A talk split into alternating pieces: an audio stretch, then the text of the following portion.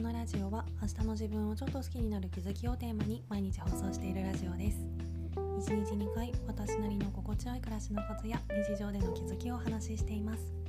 もしよろしければフォローコメントなどお待ちしております。ということで今回はせっかちな性格は時間のカウントで改善するかもっていうテーマでお話ししたいと思います。私もともとすごいせっかちなので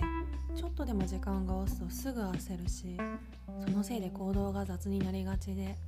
それが巡り巡ってなんだろう私ってなんてダメなんだろうじゃないけどそういう気持ちになる原因の一つでもあったんですけど日常的な場面を例に挙げると例えばコンタクトがうまく入らないとかメイクがうまくいかないとか駅が混んでてなかなか前に進まないとかそういう場面に遭遇した時にああもう急いでるのにってなりがちだったんですけどこういう時に実際にロスしてる時間ってせいぜい5分10分なんですよね。なのになぜか何時間も無駄にしたみたいな気持ちになるというか。それでなんとなくその時間を正確に知れば何か解決するかもしれないって思ってああ時間無駄にしたって思ったらその瞬間からその無駄な時間が終わるまでの時間をカウントしてみることにして。そしたらいつも私がイライラするようなコンタクトがなかなか入らないとかメイクがうまくいかなくて何回も直すとか人混みで前に進めないとかそういうことでロスする時間ってせいぜい5分から10分ぐらいだってことが分かったんですよね。それで思ったのが事実を知らないことが原因で勝手に頭の中で音を大きくしてることって結構あるんじゃないかなっていうことでこれはこの件に限らずだけどまずはちゃんと事実を正しく把握してその上で対策を考えるのが大事なんじゃないかなと思いました。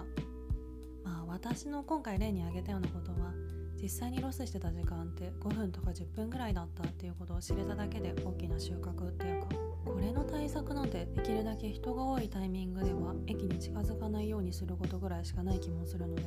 そういう意味ではこれは例外的かもしれないんですけどちょっとした時間のロスみたいな感覚は時間をカウントすることである程度緩和されるっていうこととそこから発展してどんなこともまずは正しく事実を把握することが大事かもしれないねっていう話でした。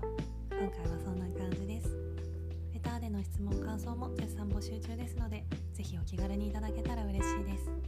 それでこの前のライブでもちらっとお話ししたんですけど4月からスタイフライブの内容をインスタライブと同じような系統に寄せようかなと思ってて今インスタで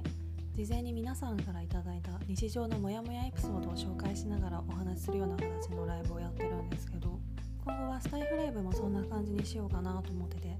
なのでもしよかったら日常でモヤモヤしてることとかお悩みとかがあればレターでいただけたらすごく嬉しいです。レターは送った人の名前はわからないようになってるのでご安心ください。